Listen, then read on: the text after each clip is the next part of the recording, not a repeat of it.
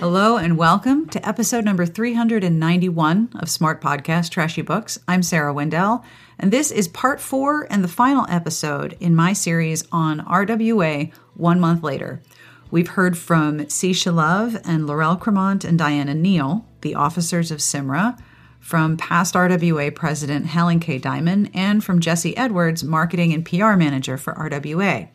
Today I'm speaking with Courtney Milan.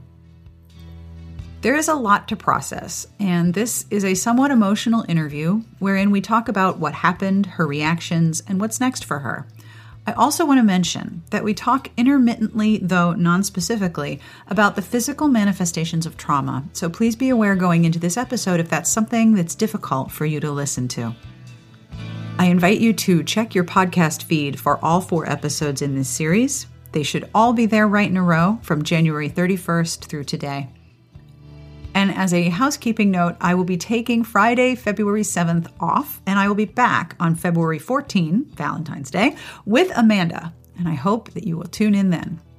As always, many thanks to Garlic Knitter for the transcript and to our Patreon community whose support makes transcripts possible.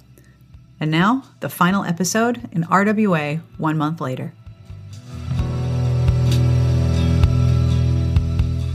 Hi there, Courtney. How you doing?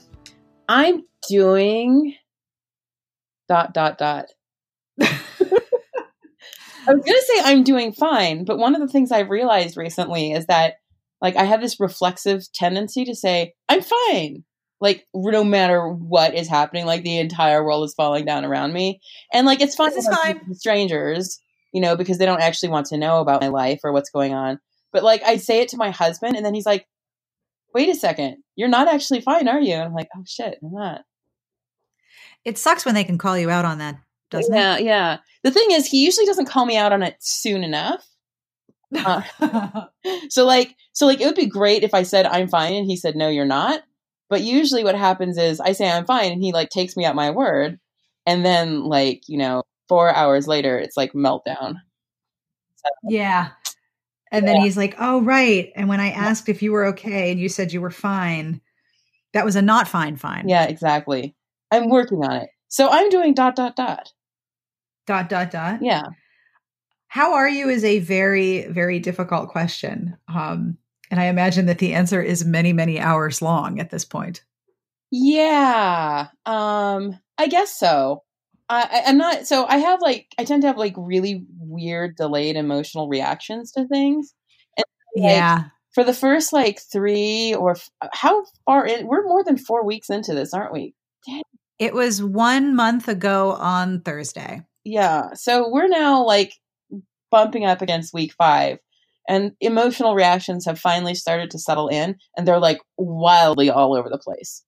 Um Uh, that makes sense. What are some of your reactions, if you don't mind sharing? Well, you know, um, so there's, I think one of the strongest ones is sadness. Um, that I feel like so many people put in so much work trying to move the dial like two centimeters, and it lasted for Yep. about like six months. Like, Yep. my God, you know, it's just, I mean, like, and I, I- don't know how much is apparent um, from people who only were watching it, but like the amount of work that was put in, like the Rita ceremony last year, the amount of labor that was put in by so many people to get a, a ceremony that was inclusive and celebrated the history of the genre in a way that it's never been celebrated before. Like so much work by so many people. I, keep feel like I keep saying that. But like, you know, we're talking about people who have probably given up. You know, if we went through and calculated the amount of uh, time we've lost, um, you know, we're probably Oh, talking boy. people who have donated millions and millions of dollars of labor overall. Whew. How many years were you on the board? Four. And I asked this of HelenKay, who was on the board for, she says six, I think it was six years. I do not remember numbers well. Um, and I asked her, how many books did serving on the board cost you? Yeah, a lot. Like, Is that true for you as well? yeah, Yeah. I mean, like, if so, like, I mean, you can look at, you can actually just look at my output from when I started on the board and what was it 2014 uh, november of 2014 like 2015 Mm-hmm. 2016 2017 2018 are like my lowest output years. Um, and then 2019 was like a recovery year for me. Ha ha ha.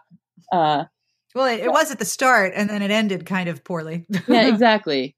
Um well i mean honestly 2019 like like the emotional impacts for me of serving on the board were pretty intense and are things that i had just begun to explore like at the end of 2019 and realizing sort of like some of the things that had happened with me.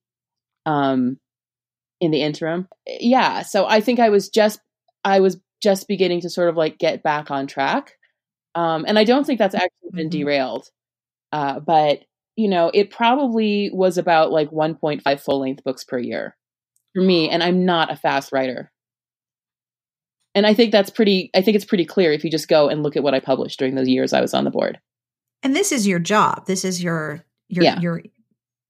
This is this is your Correct. livelihood, and so volunteering for the board cost you a portion of your livelihood. And I imagine that's true for a lot of board members, especially in years where so much Yeah. is happening and they were trying to do so Yeah. much. i mean my guess is it probably cost me like easily half a million bucks Holy shit! you know and it's fine oh shit i just did it No, it's not fine. what you did?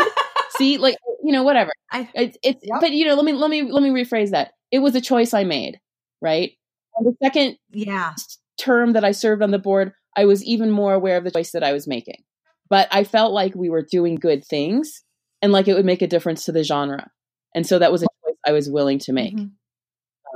it is what it Mhm. is. It's not fine, but you have accepted that that was like we i mean look the fact that we have a serious structural racism problem in the industry is not fine. Um, the fact that many many people decided they were going to throw in what they could in order to try and solve that problem is not it's not fine that we had to solve the problem but i felt like it needed to be done And you were in a position where you knew exactly what you needed to do No, to help out. not really No? come on white supremacy sucks right Yes, it solve it- does. if we could solve it easily, if we knew how to solve it, it would be solved. So we didn't. We don't know exactly. I mean, like, so um, I think if you go back and look at the original diversity report, I don't know if it's still accessible on RWA's website because they redid the website and everything got screwed up. But if you look, go back and look at the the version that we put out for the membership, we list a bunch of problems, and the last problem we list is like, we've got this problem and that we've got like a bunch of racist members, and what what do we do about that? And it was like it's like there was some things that we had on there that was like we have very clear solutions, right? Like, you know, in 2005, we there was the whole like you know one man one woman issue, right? And it was like, okay, here's a solution. oh, yeah. We can issue an apology, and we can like take these steps to like try and make you know make things better. Like there was official board action, so there should be an official board response, right? But stuff like we've got racist members. What do we do about it? Like like I think I think that the thing we had in that original diversity report could probably be summed up as question mark question mark question mark. Um, and that is, I think, the fundamental problem. Um, that the reason why we had all of the other problems was because there were people who explicitly wanted the, the system we had and um, Mhm. never had a solution to it. Never did. Nope. No idea what to do about it. Still, And yet, you guys made so much progress. Yeah. It is devastating to me as a as a member who who watched it happen and was uh, very much in favor of all the things that you were doing to make it a more inclusive environment. One thing that I've realized in many many spheres, including the federal government, how fragile progress is.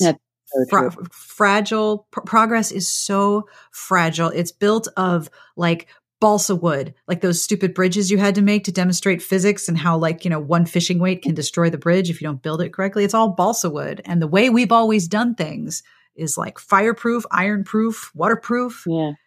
It's very disheartening. Well, you know, it is in some ways, but you know, I look at kind of what happened here and I don't fully know what happened here because obviously, I don't think anyone's going to know what happened here. no. I'm still trying to fi- Zeb, my dog, does not know what happened here, by the way. Yeah.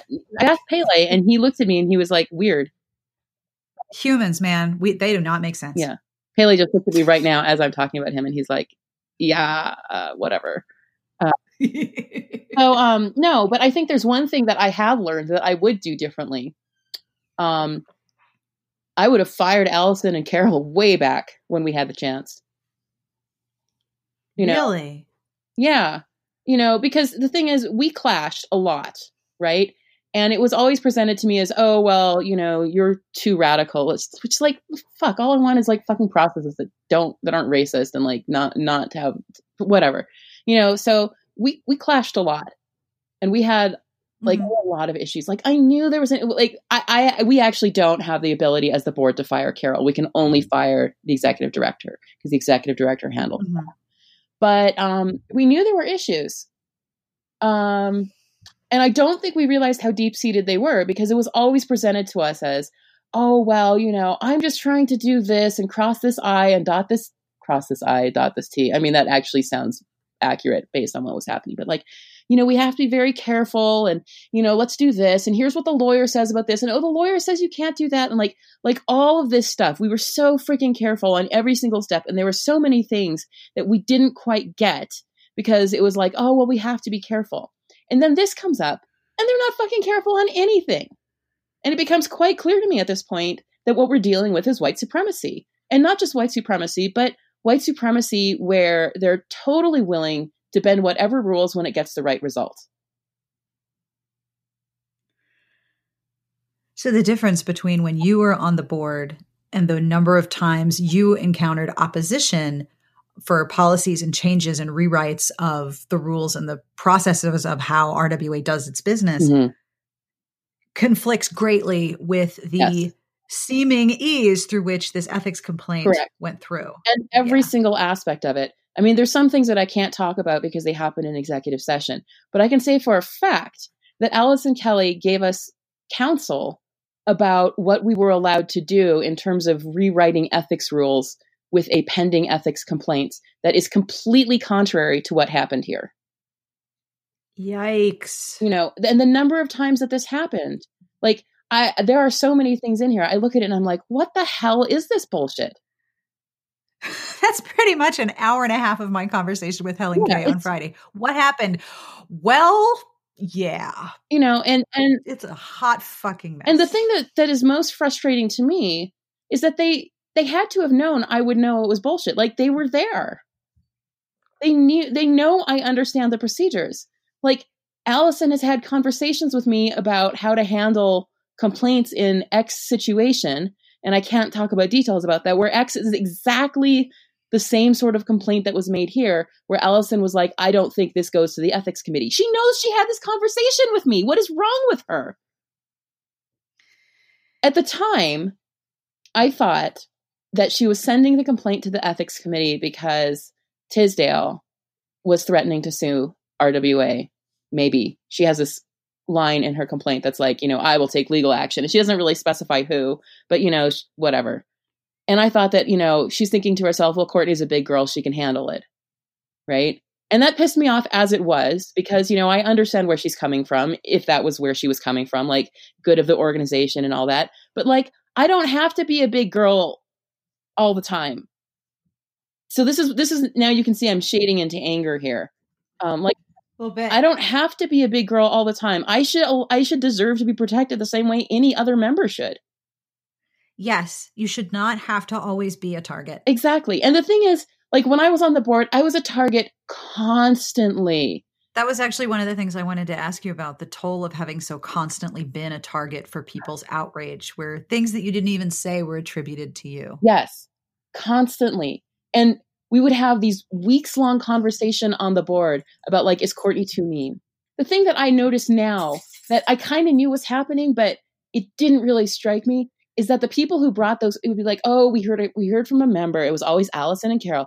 Oh carol heard from a member who's extremely upset about courtney doing this. And like they never fucking brought to us any people who were upset about racism. And i know they had conversations with people who were upset about racism and anti-Semitism and lack of lack of access and yes. exclusion of culture and exclusion of religion and yeah, yes, oh yeah, so many. I've heard a lot of those things, and it's like it's like one of those things where it's like you hear it and you're like, that's a little weird, you know? Mm-hmm. But it all, you know, and I I guess I should have realized earlier what was going on, but I'm I don't know. Like I knew there were issues, but there's a point where you you're hoping that it's actually just sort of subconscious that yeah. people, you know like that they're not doing it consciously. And i at this point it's very difficult for me you know maybe i shouldn't be saying this because then they're going to be like oh well you're defaming me. But like it's very difficult for me to understand how this could have been anything other than the result of a conscious choice on their part so much of what has come out since this i think the biggest thing that that that gets me is so much of what has come out of people bringing things to allison and carol and having it get quashed and I don't think I realized the extent of it because I knew like one or two people who were my friends. And I said, Oh, you should tell Allison and Carol. And then nothing happened. I thought, Oh, maybe they decided they didn't. Mm-hmm. And then afterwards, after all of this happened, I go and I check with them. They're like, Oh, yeah, I told her. And it's like, Okay, wait a second. So all of this stuff about Courtney being mean gets brought to the board, but none of the stuff about, you know, complaints about members being racist or about feeling uncomfortable about this. Like none of that stuff got gets gets brought up to the board. And the impression the board is given is that everyone fucking hates Courtney all the time. And that nobody really cares about what we do about racism. I mean, that's that's kind of how I felt. And I, I real I, I realize that I'm exaggerating. It wasn't quite that stark, but it's very close. I cannot imagine. Well, no. Let me walk that back a few centimeters. I do know a small portion of what it's like to be yelled at for doing the things that you always do and doing what you think is is is the right thing to do. Um, and I do know a small portion of what it's like to have everyone talk about how terrible you are and not be really able to respond in any way. Um, I don't know what it's like to go through what you've gone through and I want to say on, on the on the on the recording that I am so sorry that you had to endure this bullshit because it was it was inhumane. You know, that's a very interesting thing to say. So like it's very difficult for me to sort of grapple with what actually happened to me here, if that makes any sense. Oh, it's much easier for me. Absolutely. It's much easier for me to grapple sort of like the entire RWA structure as being terrible to a large group of people. Um, but I think that at this point, I'm still sort of like backing away emotionally from like, this was a shitty thing to do to me specifically. Yeah. You know, like it's much easier for me to see it as a structural piece. Um, well, that's objective. That, you can look at structure. You can describe. And also, it. it's not just. It's not like it's not like oh yeah, here's more proof that people hate you. Woohoo! Yes, it doesn't feed into the more terrible parts of your brain that you know like to talk when you don't want them to. Yeah, you know, um I mean, so one of the effects that like this this 4-year long process of being on the board had on me was getting to the point where I just felt like I like every word that I said was being scrutinized and sort of like people were combing through it for like proof that I was terrible. And it, the impact that this had on my writing was I, I can't really describe it, but it's very difficult to actually write books if like literally every word that you write, you're like, fuck, this is somebody's going to say this somebody's going to say that somebody's going to say this right? Like yes. um just like the intense like anxiety about everything that i did was like very pervasive. Um and uh like it started getting better sort of like you know over the fall. Um and weirdly enough getting the ethics complaint in september helped precipitate my understanding exactly how this had sort of like screwed with my mental processes um, so really, that, yeah, because you know, like getting the ethics process made it. Made, you know, I thought first. I, I, here's the thing, you know, like I have made this mistake multiple times in my life, and I'll probably continue to make it. But uh, I've all, you know, th- there's sort of this view that's like, okay, trauma is happening to you, and as soon as trauma ends, it's going to be fine, and you're going to be great, right? Oh, I wish that were true. like, you know, during the Kozinski clerkship, I had this feeling it's like, okay, as long as I can get through this, everything's going to be great. As soon as the clerkship is done, I'm leaving, I'm out of here, and I'm leaving it behind me. And lo and behold, it I did not leave it behind me. Right? Nope. Nope. Tends to come with you. Will probably carry on aspects of it for the rest of my life. Right. And so when I was on the board, I was like, okay, when I'm finally off the board, then everything's going to go away and I'll, I'll stop worrying about what people are saying about me. And lo and behold, I did not. Right. And so mm-hmm. that is an aspect of like this weird sort of like nitpicky, like Courtney is the diversity scapegoat thing that I've had to sort of like process. Um, and the complaint did, in fact, help me process that because it made me realize oh, it's not just being on the board, right? It's this weird sort of like public aspect of like Courtney's words belong to everyone. Um, and so yeah. we can nitpick everything that she does. Uh, and so I sort of had to get to this spot where I, um, you know, I, I don't want to go into like too much detail about sort of like how I started working through that. But I kind of had to get to the spot where I had to think about who I was writing for and why I was giving so much room to other people in my head and how I could get them out. I have gone through that exact process and it is so hard to reconnect yourself with the community that welcomes what you have to say when the community that doesn't welcome what you have to say is so fucking loud. Yeah. It is very hard. Um, uh, I do want to ask if you I I have a I have a book recommendation for you that might help. Okay. It's called The Body Keeps the Score. Okay. It is about the physical manifestations of trauma and that you don't really ever put it down. But you can process it and it shows up in your physical body and in your mental body in a lot of different ways, but it is fundamentally an absolutely mind-blowing book. I think that is extremely true. Um I have not read the book. I am literally going on Amazon right now, like clicking clicking like buy on the Kindle edition because um, you know this was one of my sort of like 2018 2019 discoveries that there were ways that physically the Kozinski clerkship had affected me that I had not undone, and I don't think I can undo, but that I hadn't grappled with and didn't realize were like in play. Um, so yeah, and you have to sort of you have to sort of make room for the ways that your body handles its past trauma. And for me, I've had to sort of say, oh, okay, well, the reason you react this way is because of this thing. And you're probably already always going to react that way. So, how can we make this reaction yes. more bearable yes. next time? Yeah. One of the things that I really admired about the way you handled all of this, and I'm sorry that was dangerously close to a compliment. I apologize. Um, is as I know you do not like those, is that you kept reiterating that you have feet of clay, that you don't want to be this icon, that you don't want to be the negative or the positive diversity target spokesperson because you're really pushing back against this idea that is so pervasive that the people who are in the public eye trying to get something done have to be perfect in every way, especially if they're women, especially if they're marginalized, especially if they come yeah. from a cultural minority. It, it, right. All of these things stack up to you have to be perfect. You make, must make every move perfect. And you've been very, very outspoken yeah. about saying, no, do not apply that to me. I fuck up too. I have feet of clay. I do. I completely fuck up all the time. I mean, from my perspective, part of it is just like the hating compliments thing. Like, ugh. For me, I, I guess this goes back into what I was just saying that I feel like everything gets scrutinized. I don't want to be held to this bar of perfection, right? We all suck in some ways. And the only thing that we can do is try to suck less mm-hmm. um, from day to day. Like if somebody comes to me and they're like, Courtney, you actually suck. I probably do suck.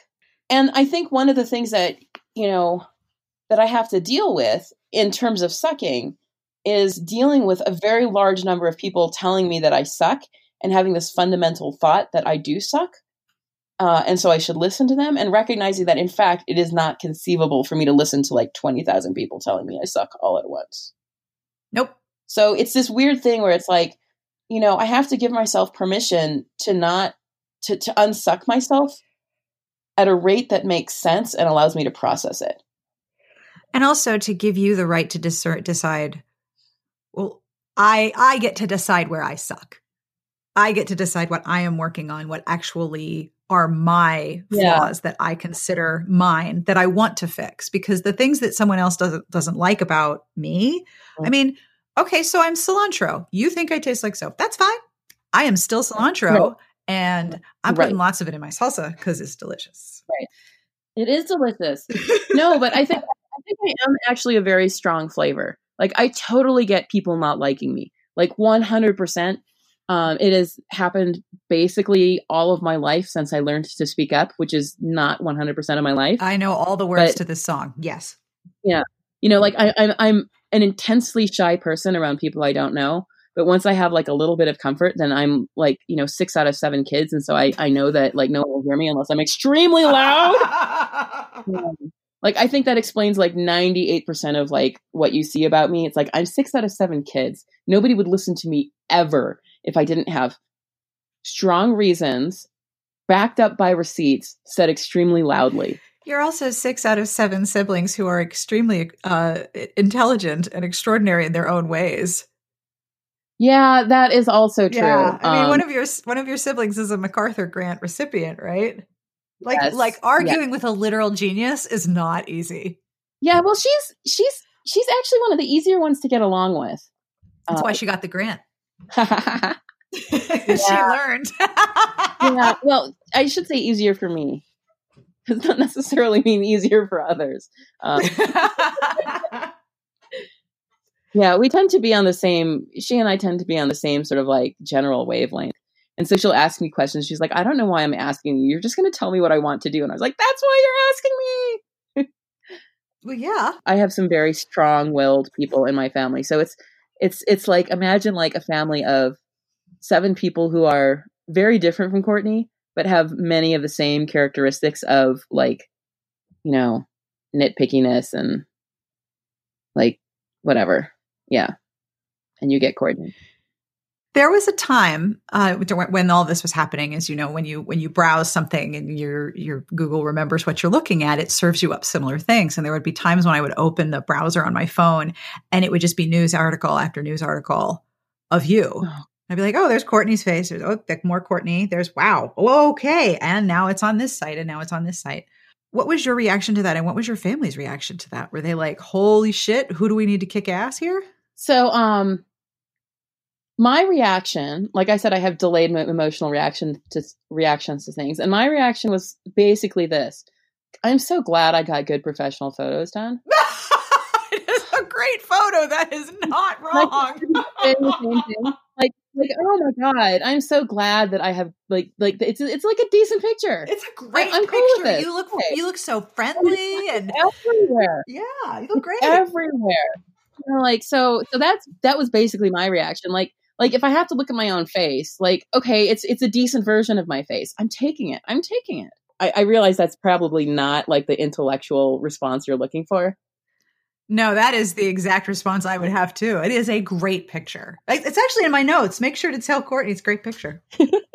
yeah, so I, I basically like 98% of um of my reaction was like, I don't want to read this. Like I don't I, I didn't want to read about it. So I avoided Don't blame you. Majority of stuff. Um, in terms of my family's reaction, uh, we um, we had a, a, New Year's. My family gets together every New Year's, um, like all of us, like seven kids, all the grandkids. Um, it's a lot of people uh, in one place. Um, and uh, you know, I told them about it from the beginning, and they were just like, "Okay, you know, whatever."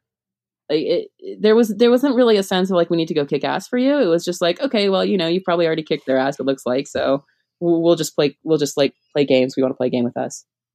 So um, yeah, which is a good response to have. Like yeah. let's go play checkers. Like the thing is the thing is if I had asked them for help, they would have been like there.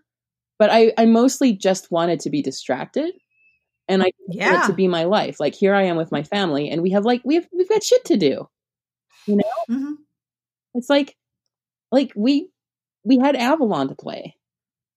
Also, you know, just for the record, they asked me how I was doing, and I said I'm fine. So, so one of the questions that I've had from people in my community, um, people on my my podcast Patreon, are what can what can readers do? What what do we do to move this community forward? Mm-hmm. Um, and I I don't have an easy answer for that. And I was wondering if that's a question you've also received. I have I, I've received this question often, and I don't have an easy answer either because it's not an easy thing. No, sure isn't. It is a an extremely shitty thing, in fact. Um, and if we had easy answers to any of this, we would know what was going on. Um, and I think I think that the to the extent that there is an answer, and I'm not sure that there is one, I think the answer is like work to be less racist and to reduce the amount of racism in your community. That's literally the only thing. Like, because what we're butting up against here is this hard problem that I mentioned earlier that was in like the last part of the diversity report. Like, bunches of people are racist. What do we do about it? Like, I don't know. Like, one of the things that I think this is really underscored for me is that you cannot actually make someone less racist. And this is this is one of those things like I am such a process person in so many ways. It's like, "Oh, don't like this? Here's a process for you. I'm going to fix it with a process." And like there is no process. There's no manual. And it's not just that there's no manual. There is a manual, but you can hand it to people and they're like, "Okay, I read it. I hate it." Yep. Nothing. Nothing you can do about somebody who determinedly does not want to change. Right? Nothing. There is no process. Um and so like I think your choices at this point are you know, what do you do with RWA? Question mark. I think there are a lot of people in RWA who mean well. I think there are a lot of people in RWA who are committed to diversity. And I think there are a lot of people in RWA who have not examined what it means to be in an anti racist community and what it means to be in one that is supporting white supremacy. Mm-hmm. And the, the group of people that exists there is vastly overlapping. So I think one of the issues with RWA is this. Um, I think a lot of people of color are going to leave because it's just not a safe place to be. Right. Yeah. And I think a lot of white people, not not all white people, I think a lot of white people, including some very well-meaning white people, are going to see all the people of color leaving and they're going to say, "Well, we have to prove that this place is safe. So I'm going to stay here and make it better." And I'm going to tell you that what you are doing at this point is reinforcing white supremacy when that happens. And you don't want to hear that. And it's going to make you mad to hear that a group of all white people staying in RWA and continuing to give money to an organization that is white by design at this point. You know, like they specifically did a thing knowing the effect that this would have on the community of color. Mm-hmm. Right? Yeah. I think you're going to have to figure out how to get out of RWA if RWA can't get itself out of this nosedive. And I don't think it can and and i don't think anyone wants to hear that their multicultural chapter that they worked so hard to diversify if all the if all the people of color leave because they won't stay in rwa nationals that you are propping up white supremacy to stay but you are so that's that's my only hard thing that i'm going to say that yeah. um, if rwa doesn't figure out how to get rid of white supremacy it's a white supremacist organization and right now, it doesn't look like they're even trying. No. As I said in my conversation with, with, with HelenKay, she pointed out you have people who are from the multicultural and inclusive chapter that is founded yes. on activism and advocacy.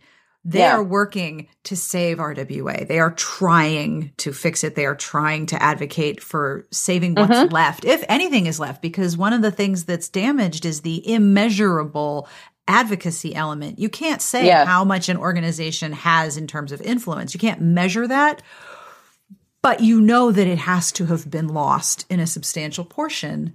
Yes. Uh, after this. Well, more importantly, you know, RWA had a chance to advocate for major publishers about what they were going to do to diversify their industry. Yep. And we RWA had taken steps, and I don't think they were sufficient, but they were steps, right?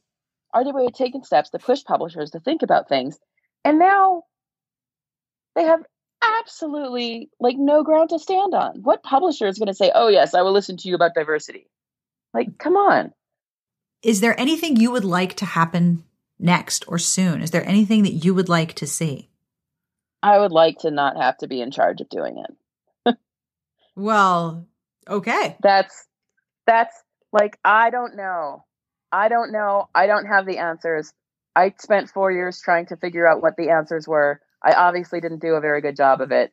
It's time to leave Courtney alone and let somebody else have a whack at it. Um, well, I I would disagree that you didn't do a good job of it because as I said when I initially wrote about this, it wouldn't hurt so much if there hadn't been real progress, if there hadn't been changes that had been made, if it hadn't made forward Yeah. momentum, it wouldn't hurt so much to see it lost.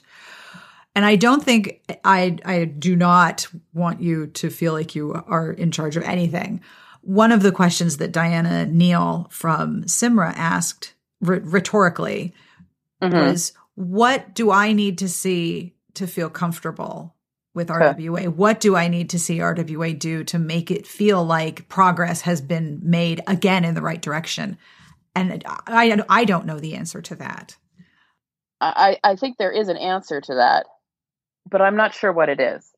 You know, Mm-hmm. so here's the thing. One of the things RWA is going to have to do is reach out to all the many groups of people who were wronged by this. And there's so many Mm-hmm. in so many ways. And to ma- take meaningful measures to undo the harm that they've done. Mm-hmm. And I, at this point, like, you know, we're sorry isn't going to cut it. Like, there needs to be more than just an apology. And they haven't even gotten to the apology stage yet. Like, the most we've gotten is like, we're sorry that you, we've lost your trust. And it's like, like, this is such a meaningless statement. You could talk about why you've lost our trust and what you're going to do to prevent it from ever happening again. But, like, you know, like, I think one of the big problems RWA faces right now is that like there's a pretty hefty bar that you have to cross to become RWA president, and it was already difficult in regular times finding somebody who met that bar who was willing to devote like how much of their life to running this stupid ship, which is a terrible job, for the you know the overwhelming pay of zero dollars. Yep. The as, as HelenKay and I were saying, um, the people who were uncomfortable before are now very comfortable. And they're very comfortable. They're delightedly comfortable. Oh yeah, they got rid of all those problems. Yep. Ugh. What is next for you? I'm going to Korea to watch uh, Yuzuru Hanyu skate in the four continents. Okay, my next question is, and what's up with ice skating? So I'm glad that you have hit that question too. You're going to Korea to see ice skating? I am. I wasn't going to go, but then Yuzuru Hanyu announced that he was going to um, four continents in Korea, which he hasn't gone in several years. This was like on the 22nd or the 21st of December. Uh, and I was like, well, I absolutely should not go. But as long as I really buckle down and concentrate for the next month, I can really get everything in place Oh, and it'll oh. be perfect. well, shit. So I bought, so I bought like plane tickets and whatever, and I was like, I'm gonna make this happen, whatever. And then like two days later, this whole thing with RWA blew up in my face, and I was like, really, universe, really. But it's okay. I'm gonna go see Yuzuru Hanyu skate, and he's gonna make it all better.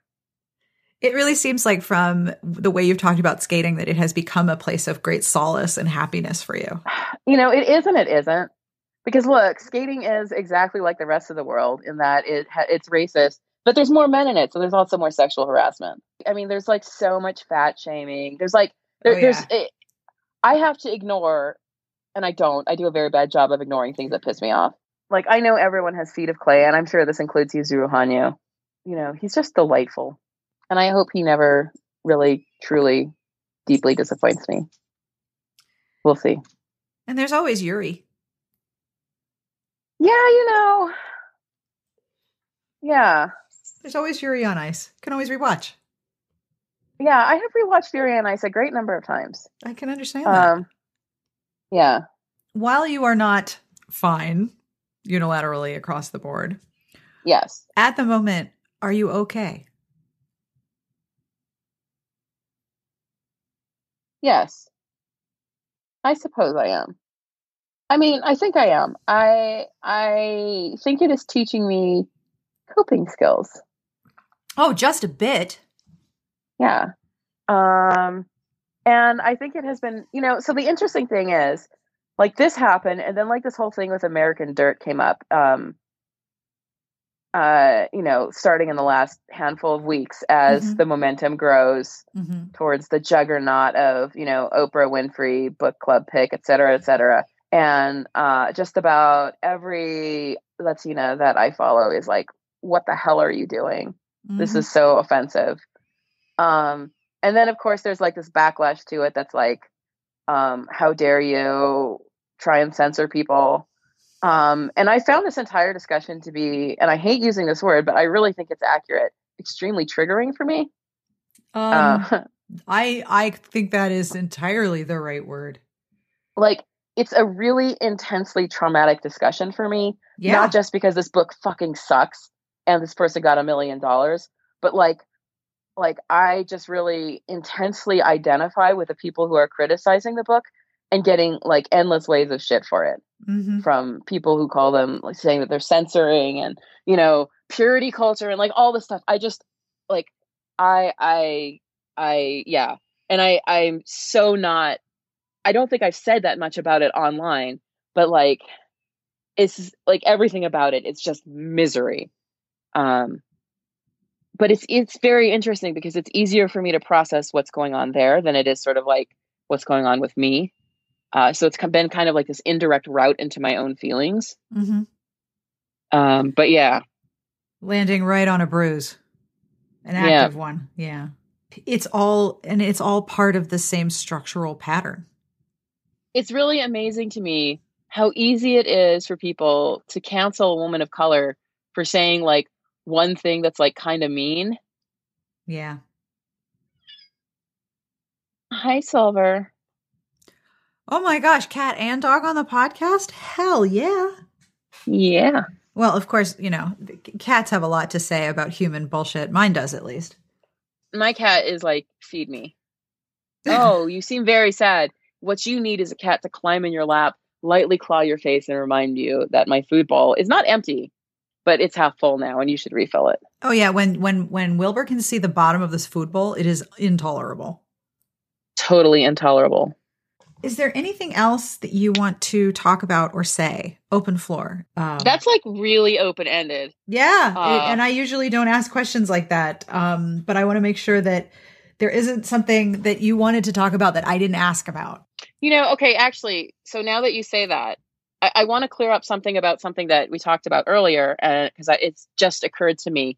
Um, this is something I've been thinking about for a while uh, when people asked what they could do as readers, mm-hmm. um, I just want to sort of spell out one of the dynamics that happens here.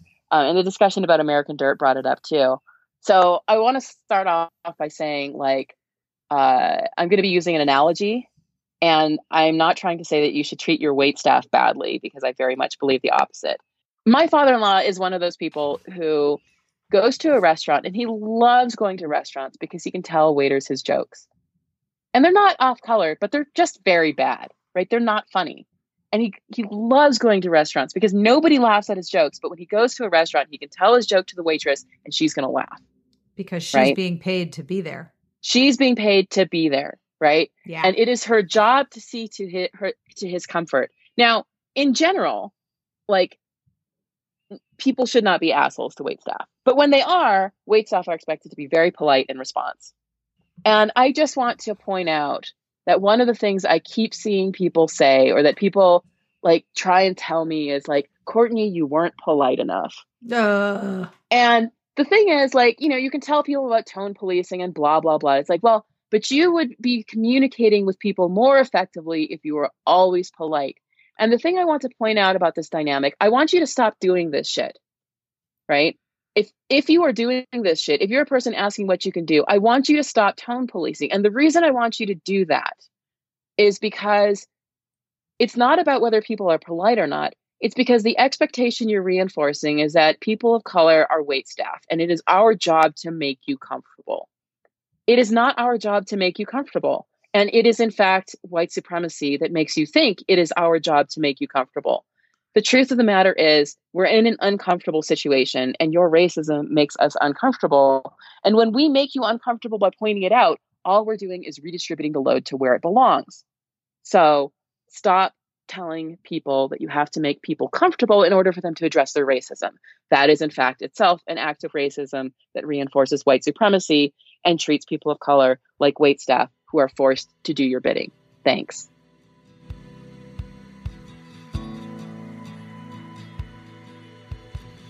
And that brings us to the end of this four episode series, RWA One Month Later. You can find all four episodes wherever you get your podcasts. Thank you to Courtney Milan for her time and for her continued advocacy. She did not mention it, but I am going to. Her latest book is Mrs. Martin's Incomparable Adventure. If you would like to get in touch with me, you can find me at sbjpodcast at gmail.com. I would love to hear from you if you have thoughts or reactions to this series. And I want to thank our podcast Patreon community, whose support makes transcripts of this series and of every episode possible. If you would like to have a look at the Patreon, it is patreon.com slash smartbitches. Thank you again for listening. I know this is a lot of audio, but I hope that this series was helpful and thought provoking and interesting for those of us who have been following RWA intently for the last month or so. As I mentioned in the intro, I will be taking Friday, February 7th off and I will be back on February 14th on Valentine's Day with Amanda. We will be back on our regularly weekly schedule after that. Thank you again for listening. Have a wonderful week. Smart Podcast Trashy Books is part of the Frolic Podcast Network. You can find more outstanding podcasts to listen to at frolic.media slash podcasts.